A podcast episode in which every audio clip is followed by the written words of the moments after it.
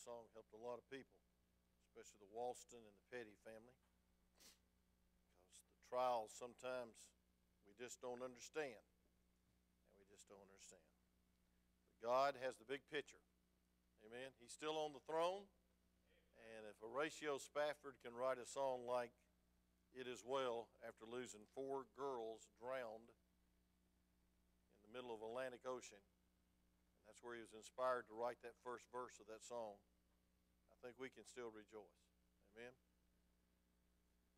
Mark chapter 13 is an exciting chapter. I'm going to be preaching verses 1 through 13, maybe not get that far. But I want to preach on the beginning of the end. I believe we're in the last days. Amen. I believe when Jesus said it is finished, there started a countdown for the rapture, for the second coming. Even in the tribulation is going to be described in verse 14 and following of this chapter.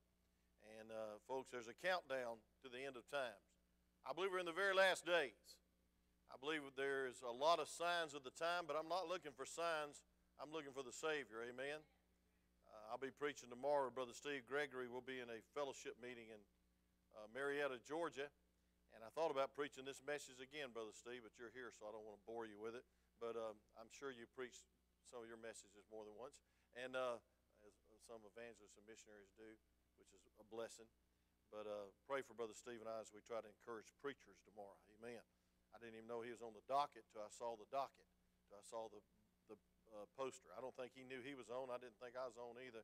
But pray that we'll be on. Amen. But folks, if there's ever a time that preachers need to be encouraged, it's today. Because uh, we bear everybody's burdens, but we have our own burdens to bear. You know, when our grandkids are brokenhearted, we're really brokenhearted. We take up that offense. Uh, Selah thought that was her baby, and so it's going to be hard on her. I guarantee you.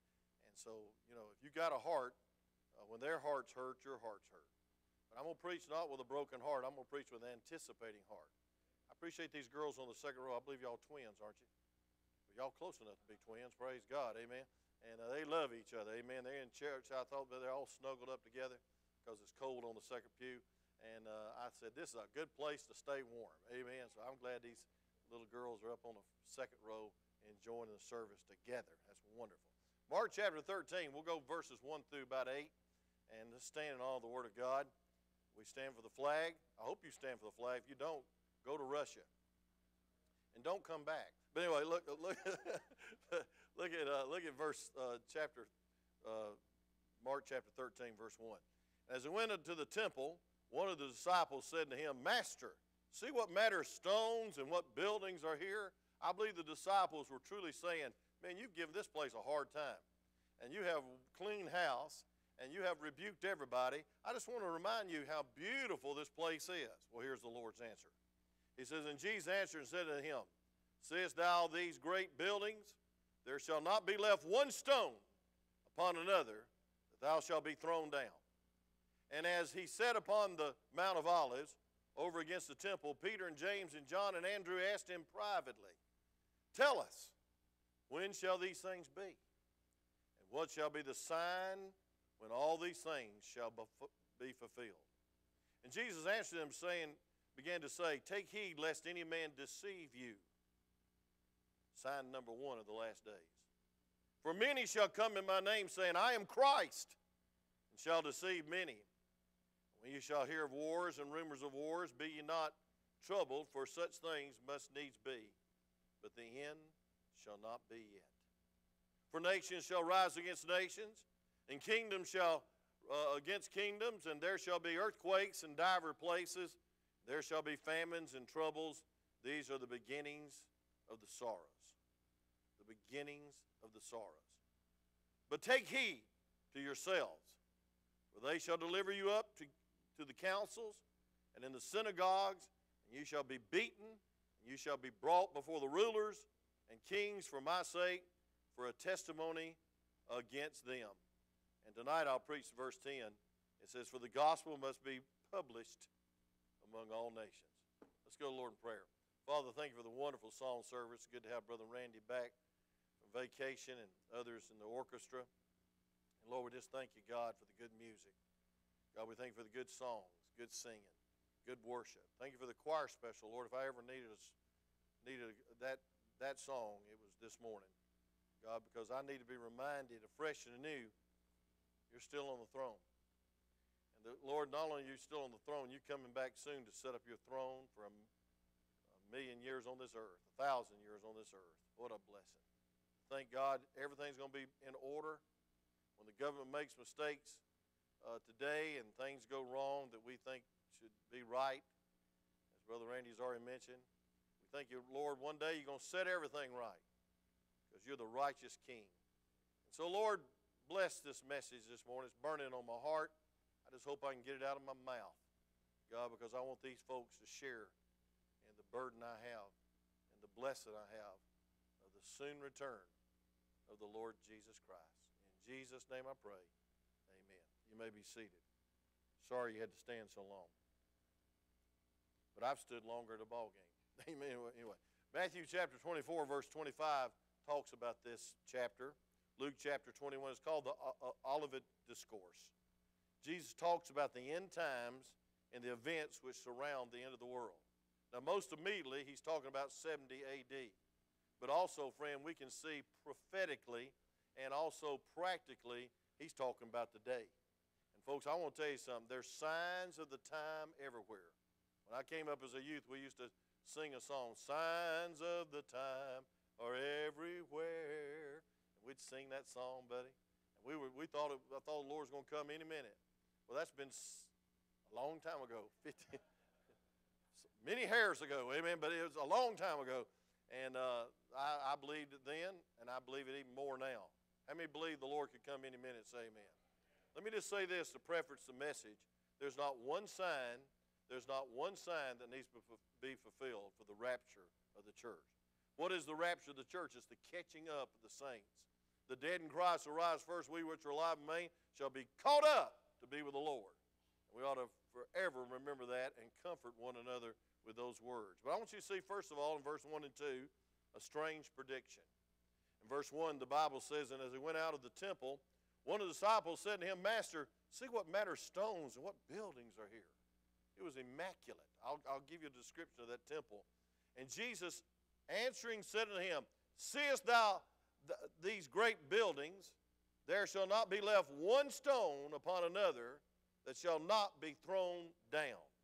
Folks, the temple was a beautiful place. Jesus leaving the temple and he's exposed the Jewish leaders as phonies. There's nothing worse than religious phonies. A lot of people won't come to church because of religious hypocrites. Well, I want to tell you something, friend. You hide behind a hypocrite, you're smaller than they are. Amen. We need to look to Jesus. We don't need to find an excuse. We need to find a reason to praise God, serve God, and be faithful. Amen. Thank God. folks, the disciples, my own, the disciples tried to lighten the mood after all the negativity uh, they thought they'd just compliment the beautiful, commodious facilities. Well, it didn't work because I want to tell you something. The Lord had a prophecy for them, the Lord had a prediction for them. The Temple of Jerusalem was considered the most spectacular wonder of the ancient Roman Empire. Solomon's temple took seven years and millions and millions of dollars to build. The temple was completed, um, but it was destroyed in 600 BC. That's the first temple. And then the Jews returned to that homeland 70 years later. They constructed the second temple. This temple served the Jews for nearly 500 years. Now, that's some good carpet, say amen, right there, amen, or wood or whatever they put on it, amen. That's good marble, good rocks, whatever they built it with. Uh, good gold and good silver, say amen. 500 years. And uh, folks, uh, uh, the, but King Herod assumed the throne of Israel and he wanted to gain favor, political favor for the Jews, so he was going to rebuild the temple, and he accepted that chore uh, at 19 BC. The work began. The time, time Jesus here, uh, uh, the work had been going for 46 years. Turn to John chapter 2, verse 20. You'll see that's where I got it from. John chapter 2, verse 20. The Bible says this Then said the Jews, Forty and six years was the temple in building and, and wilt thou rear it up in three days? 46 years. The temple that Jesus uh, was uh, uh, had cleaned the house in, threw the money changers out, uh, rebuked the elders and the, and the religious group was, um, uh, was uh, beautiful. It just finished be re- rebuilt. And they set it, set upon Mount Moriah. Isn't that a significant mountain? Mount Moriah, and literally dominated the skyline of the Temple uh, Mount, covered one sixth of the area of Jerusalem. Now, listen to this the temple itself was 172 feet long and 20 stories high. That's some hard work right there, say amen. Didn't have elevators back then. The temple, uh, uh, you could see it from miles and miles and miles away. And these stones and these buildings that the Lord was referring to, these stones were made, uh, made up Herod's temple were enormous. Some of them were 40 feet long, these stones, 18 feet high, 15 feet wide. They were cut by hand from pure white limestone, fitted together so tightly you could barely put a sheet of paper between the stones. The doors and walls, even the floors of the temple, were overlaid with pure gold. This is where Jesus referring to. It's coming down.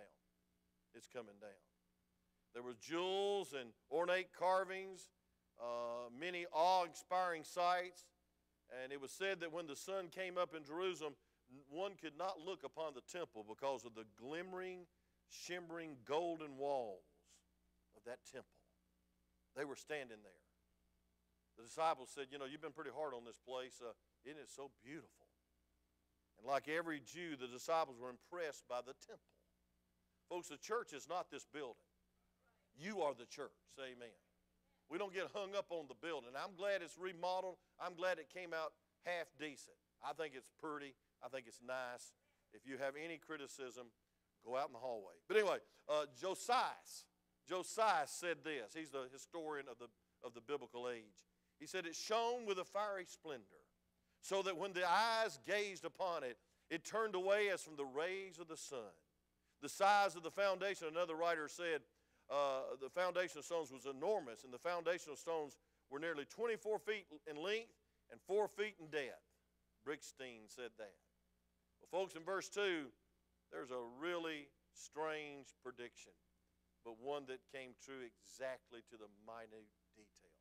Verse 2 and Jesus answered and said to him, Seest thou that these great buildings, there shall be left one stone upon another that shall not be thrown down.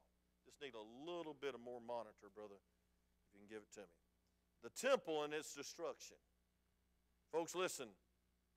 The response of the Jews uh, was this, or to Jesus was this it's going down. We're going to dismantle it uh, we're going to destroy it. And it was fulfilled exactly in 70 AD. Now, let me tell you about it. The Roman general Titus, and this I know is a lot of history, but I just want to show the significance of what Jesus said. Hope this don't bore you. You history students are on the edge of your seats. The rest of you, wake up. But I want you, Titus ordered his men to preserve the temple. But some guy gutted it with fire in spite of him. And as a result, the general ordered the temple, this is 70 AD now, uh, and the whole city destroyed, and the Romans dismantled every stone in the building. They turned every stone upside down. Why? Because the gold melted between the stones and that fire. And they dug it up. They turned every stone up to get the gold. That's just like the greed of men. Say amen. But that's just like God. He said, Every stone will be turned upside down, every wall will fall. It was, it was uh, fulfilled in 70 AD to the exact stone. Amen? I think I believe the Bible. How about you? Amen? And I believe God's Word. Now, just a side note during the tribulation period that's described in the few verses we'll have next Sunday morning, uh, the Jews will rebuild their temple, offer animal sacrifices once again, and then during the millennial reign of Christ, a final temple will be built in Jerusalem.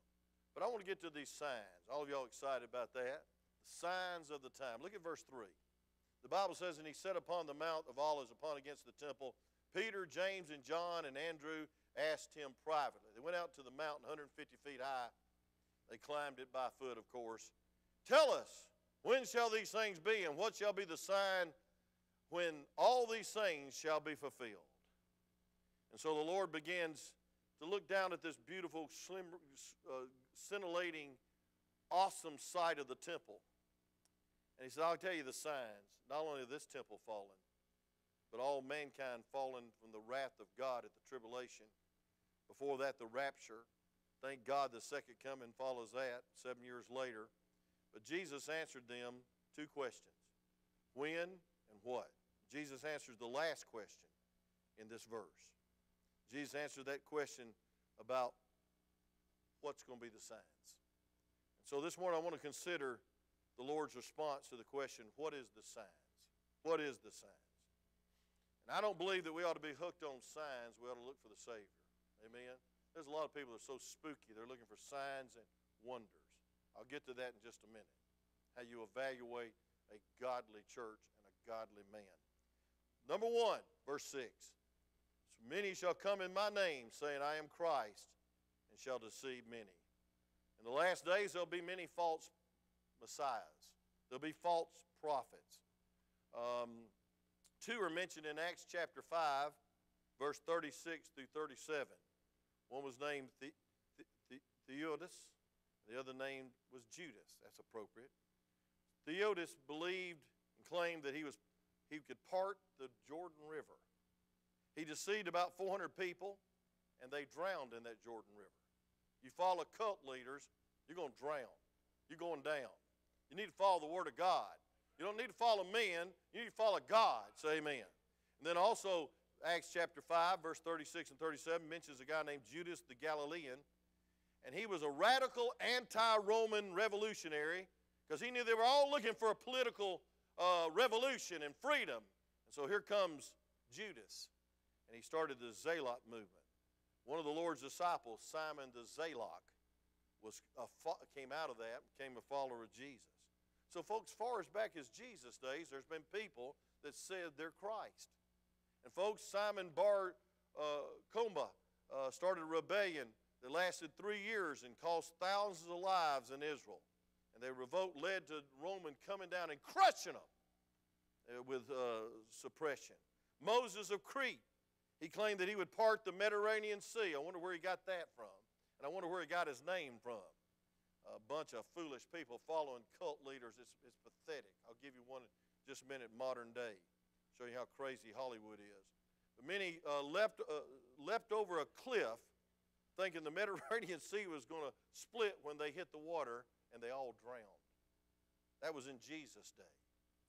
In the 1100s, a man named Moses Adar, they like that name Moses, deliverer, and has told his followers that sell all their possessions because the Messiah was coming in 1127. Don't set dates, just know the season. He's coming.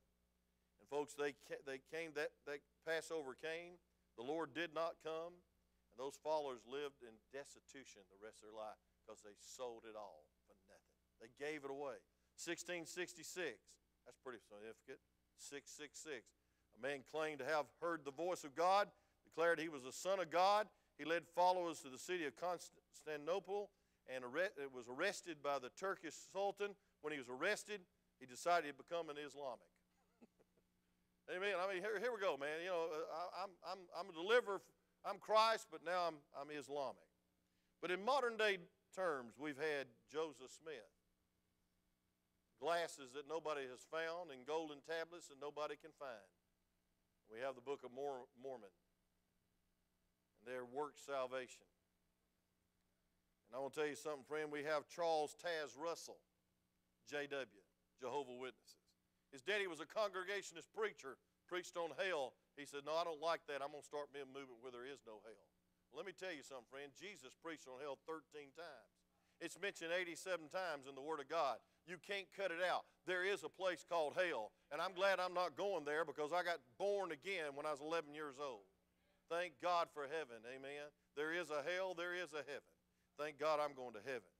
And then the one that really blows my mind, I did research on that for a couple of days this week. Mary Baker Patterson Glover, Eddy. You say, why so many names? That's how many times she's been married. but she is the leader of Scientology, Christian Science. Tom Cruise and all the rest of them. Christian Science.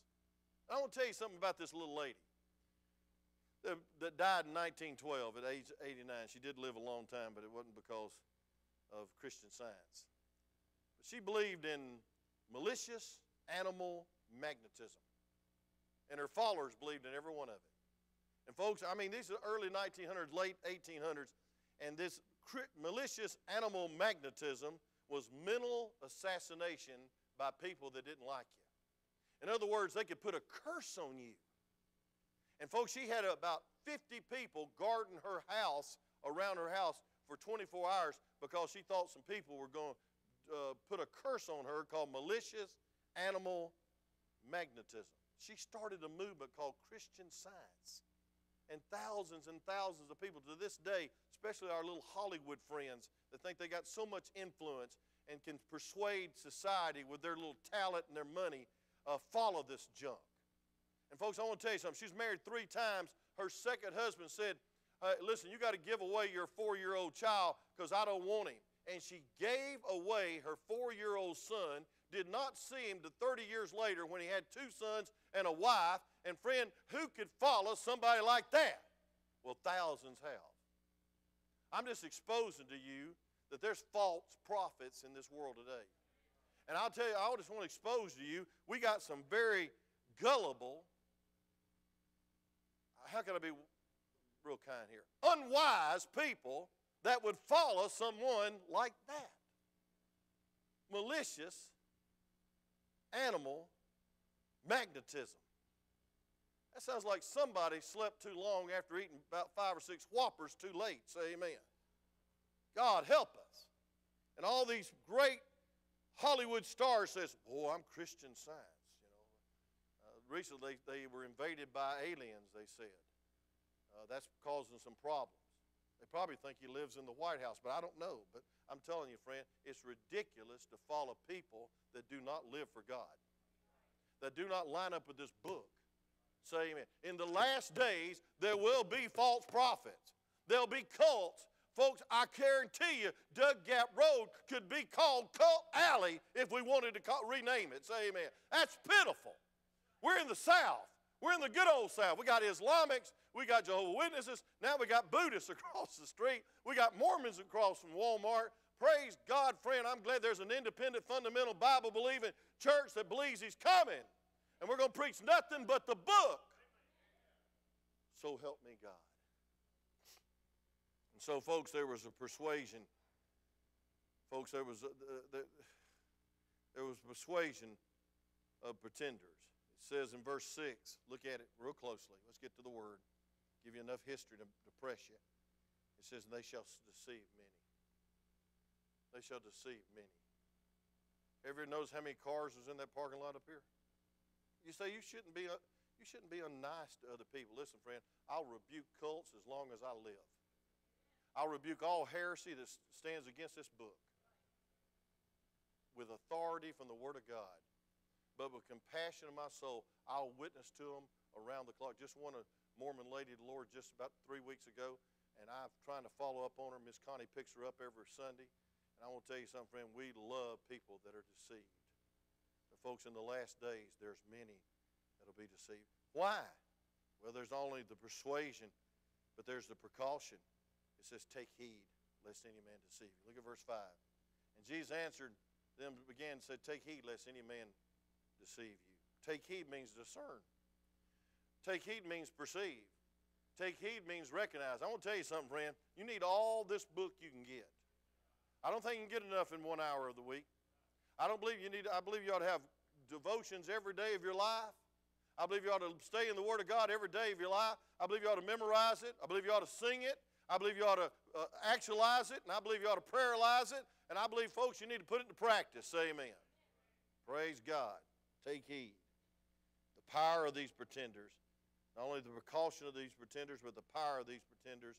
It says that in verse 22 of this chapter, I'll skip ahead to next week. It says, For false Christ and false prophets shall rise. Are you with me? Chapter 13, verse 22. Come on now. and shall show signs and wonders to seduce, if it be possible, even the elect. Amen. I want to tell you something. You see the persuasion. Take heed. You see the you see the um, uh, uh, you see the persuasion is many shall be deceived. And then we see the precaution. Take heed. But I see the power of these pretenders. I want to tell you something. For the father of all lies is the devil. John 8 44. The deceiver, Satan, is an angel of light. He doesn't come to you with a pitchfork and a red tail and horns. You would recognize him, right? You'd recognize, little girl shaking her head on the second row. Praise God. You with me, girl? Amen. You with me? No, that's not the devil. That's a costume. That's Halloween. Don't get me started on that on that holiday. We ain't got time for that. But I'll tell you this, friend. He comes as an angel of light. He is slick Willie.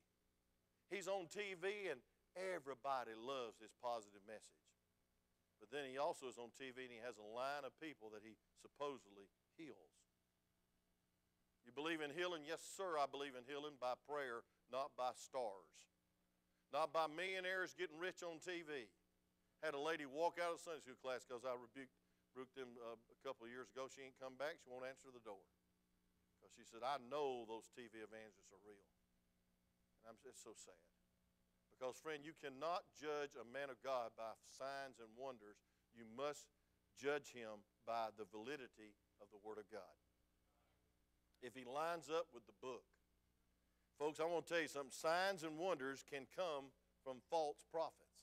That's what the Bible says. These false prophets, Jesus predicting it. There'll be many false prophets. Goes down to verse 23 and says, hey, they'll do signs and wonders. And folks, you better be careful of the movements that are based on signs and wonders because those signs and wonders can be false signs and false wonders. Even the elect can be confused. That means believers can say, wait a minute, did he not heal? Did I not heal in thy name? Did I not do wonderful, many wonderful things in thy name? He says, Depart from me, you workers of iniquity. I never knew you. Never knew you. And folks, I want to tell you something. It's not wonders, but it's the word that validates.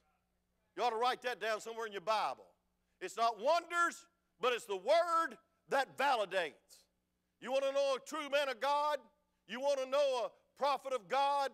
Does he preach the book? Does he live the book? Does he demonstrate the book? And does he stand for the book? The Word of God. In the last days, there'll be many that will try to fleece your faith and fleece your future and your fortune. Say amen. One false prophet said, if you'll put your hand on the radio, you'll feel God. Thought to myself, you put your hand in the radio, you'll really feel God. Amen. Some of you got to smile because you're killing me. But anyway, listen, thank God we're in the last days. Thank God Jesus coming soon. Sometimes when I see my babies cry all night, and I see my wife cry all morning, I think, praise God, I don't know what to say. I don't know what to do. Lord, just come on back. Amen. And I guess that's a cop out. But I sure wish he'd come soon. Number two sign. Second sign. There will be wars. There will be wars. Look at verse 7. Verse 7. Mark chapter 13. Y'all getting something out of this? It says, When you shall hear of wars and rumors of wars, be not troubled, for such things must needs be, but the end shall not be yet. Folks, the presence of war. Our world has been marked by war after war after war. Will Durant, whoever the world he is, a historian, said that out of 3,421 years of recorded history, there's only been 268 years of peace. And folks, listen, people say peace, peace when there is no peace.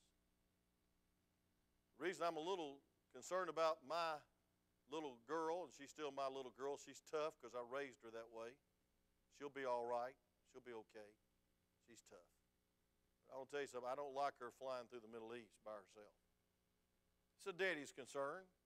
Well, why don't you trust God, Brother Wayne? Well, why don't you mind your own business? It's my family. But anyway, uh, uh, you know, we, we need to realize, we need to realize that the Middle East is in a, in a, in a place of, of upheaval. I mean, satanic leaders in Iraq and Iran, North Korea. I'm telling you, friend, there's wars and rumors of war. But you know what the Bible says in verse 7? This helps me. It says, But be ye not troubled. Folks, we can have mist and we can have peace in the midst of war. We can have peace in the midst of the storm. That's what I have to draw on this morning. Sometimes I feel like I ought to just sit on the second row and let somebody else because my heart is so heavy. But God's called me to preach. So I'm going to preach till He tells me to sit down. But, folks, listen, I can have peace in the midst of my storms, I can have peace in the midst of trouble trials, situations. And then, last but not least, I see the perspective about wars. For such things must needs be. The Lord's got a big plan. I think He's paving the way for His second coming. I believe He's drying up the river Euphrates. I believe the Middle East is opening up. I believe the, the turmoil that Israel faced every day of their life and the attack that Israel, and thank God we have a president and a vice president that sides with Israel. And if we don't side with Israel, we've had it. Thank God for that. But God is using terrible tragedy of war to shape the world for the coming of the Lord Jesus Christ. I believe that. He uses the wrath of man for his own glory. He uses things that break our heart to make us more like Jesus. He uses things we don't understand to make us understand that God is still on the throne and that He's the Prince of Peace, and there is no peace without Jesus. And there will never be peace without Jesus. In the last days, there's going to be wars and rumors of wars, but there's going to be families falling apart. There's going to be teenagers falling apart. There's going to be humanity falling apart. Men trying to be women and women trying to be men. God help us. God never planned that. Say amen. You don't like that, get right with God. Because God is our creator, and if He made you a woman, He wants you to be a good woman, a beautiful woman, a godly woman. If He made you a man, He wants you to walk like a man, talk like a man, and not smoke like a man. Unless you're cooking pork or, chi- or fish. I ain't going to preach against that. The perspective is this God's still on the throne. The perspective is this He's just about to get off that throne, and He's about to come and catch us all up. Billy Goose was preaching, and pray that he will be able to preach because he's, he's really sick, wife's real sick. He preaches every Sunday down there at Rome Baptist Temple. I don't know how many years. He's 83, I think, or something. But he'll preach with power. And I remember he preached one time, The Lord is coming, and boy, is he hot. I said, Glory to God. He is. Because he's tired of this stuff. Men coming, men, women. Men marrying men, that's just not natural. That's not spiritual. God help you. Y'all got that problem, see me in the office after church. Amen? I'll talk to you about your pink socks. But I want to say this, friend, listen. Men with men, women with women, that's not God's plan. That's warfare in the soul. What are they doing? They're warring against their creator and says, I want it my way, Frank Sinatra. I want it like I want it. Listen, friend, God didn't create you. God didn't sustain you. God didn't allow you to get saved for the way you wanted it. Come on now. Saved you for the way He wants it. And so you're going to be at war with God if you rebel against God. Say amen right there. You're going to be at war with God, and the Bible says our flesh is enmity towards God. And there's wars and rumors of wars all over this world, but there's a war in people's hearts today. Families are falling apart, children are falling apart, education's falling apart, society's falling apart, and yes, politic, political institutions are falling apart. Countries are falling apart. Kingdoms are falling apart. But there's one that's not falling apart and there's some that should never fall apart. We, the people of God. False prophets Wars and rumors of wars. But it goes on to say this, and I'll close. There's a constant, there's going to be constant upheaval in this world. Look at verse 8. For nations shall rise against nations, and kingdoms against kingdoms. And there shall be earthquakes in divers places, California, just this past week. There shall be famines and troubles. These are the beginning of sorrows. Folks, the sovereign God is preparing this world for the appearance of the Lord. And I'm going to tell you something Iran, Russia, China, North Korea, Iraq, Turkey, all these crazy leaders killing their own people is going to tell the world they need God. They don't need Muhammad. They don't need some cult leader. They don't need man. They don't need just a preacher. Praise God. They need the coming King, the Lord of Lords, the King of Kings, because He's the only one that can put things back together. It's constant upheaval, it's rocking this world. Folks, why earthquakes? Because the very foundation begins to shake in your life. You feel like there's no substance, there's no source of stability. And, folks, God is shaking up this world.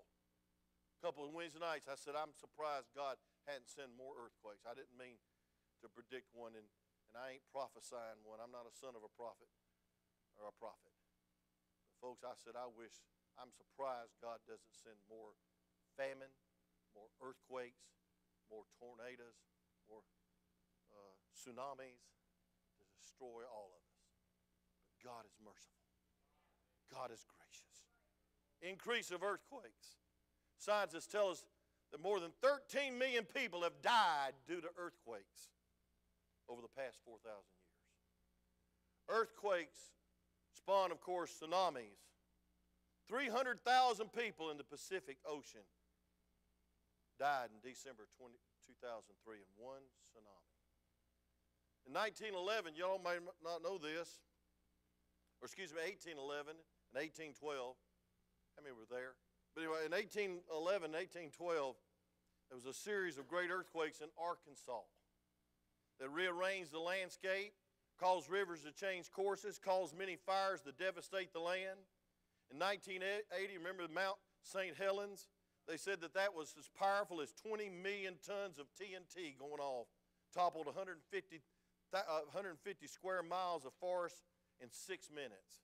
They said the total energy from even the lake that's uh, on, on Lake Spirit Lake north of the volcano as it erupted, and it said the total energy output on May 18th was equivalent to 400 million tons of TNT. 400 million tons. More, more than 250 miles was devastated. Earthquakes on the increase. That's powerful. But I want to tell you something the one that allows it's powerful. Folks, your life is not going to be stable until you settle it on the rock of ages. There'll be famine, verse 8.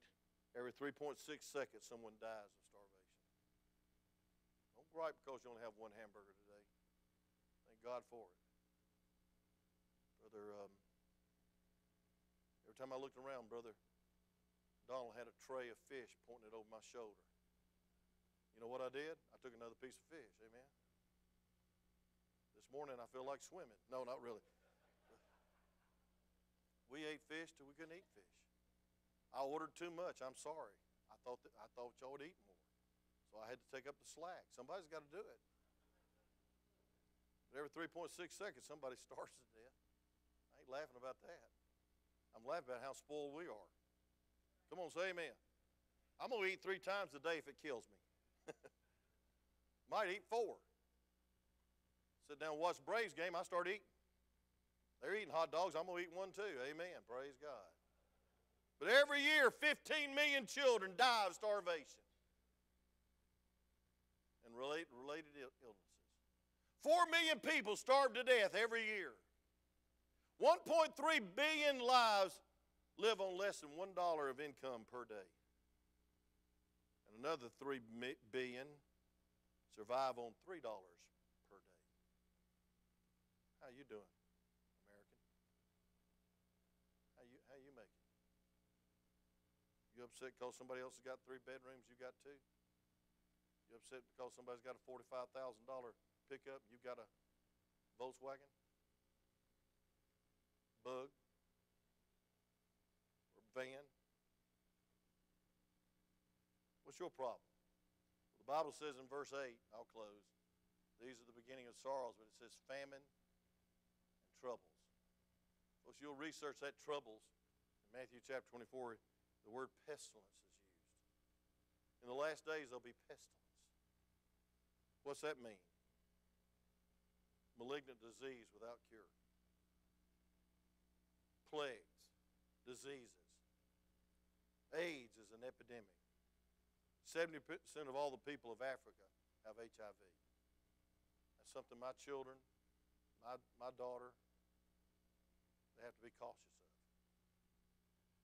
70% HIV positive. Today, there's a word that we all dread cancer. I don't know one family in this room that doesn't have a relative or a friend without cancer. It's a malignant disease. You say, well, where are we getting it? Oh, some people say it's the fruit and it's the canned goods and it's preservatives and et cetera and et cetera and et cetera. But I want to tell you something. The Bible says, Jesus said, in the last days there'll be pestilence.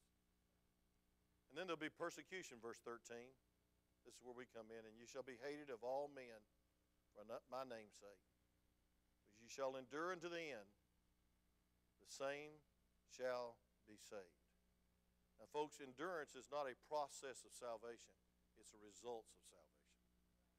You don't get saved by enduring, you prove that you're saved. And, folks, in these very last days, let me just say this in closing my time's gone. But if I can't preach about 10 minutes overtime for oh, the second coming, something's wrong with us. Amen? We're too busy. But I want to tell you something, friend. In these last days, here's the thought we ought to prove to the world that we're saved by being more faithful than the average religionist, more dedicated than the average cult member, more in love with Jesus' word and more dependent upon his word than the average false prophet or religionist. Folks, in the, this is the beginning of sorrows. You know what that really means? Ladies, y'all can identify with this. It's the beginning of birth pains. Every woman here probably has seen, felt somebody having contractions. Folks, it's an indicator there's a long, hard time ahead. Folks, the Bible says this is the beginning of birth pains. This is the beginning of sorrow. If it started when Jesus said it is finished on the cross of Calvary and it was close then, how closer is it now? And I believe the Lord's coming. Let not your heart be troubled. You believe in God, believe also in me. In my Father's house are many mansions. If not so, I told you. I go to prepare a place for you. And if I go to prepare a place for you, I will come again. And I love this and receive you unto myself. Thomas looked at him and said, Lord, we know not where thou goest. How can we know the way? Jesus looked at him and said, I am the way, the truth, and the life, and no man come to the Father but by me. He wasn't some false prophet trying to brag. He is God, and He is stating there's only one way to be saved. And, folks, there's only one way to be sanctified, and there's only one way to be satisfied, and there's only one way to be secure in these last days, and it's putting your trust and faith in the Lord Jesus Christ. Father, thank you for the message. Use it for your glory. We thank you, dear God, that you're coming. God, we're not looking for the undertaker, we're looking for the uppertaker. God, we're not looking for signs and signals, we're looking for the Savior.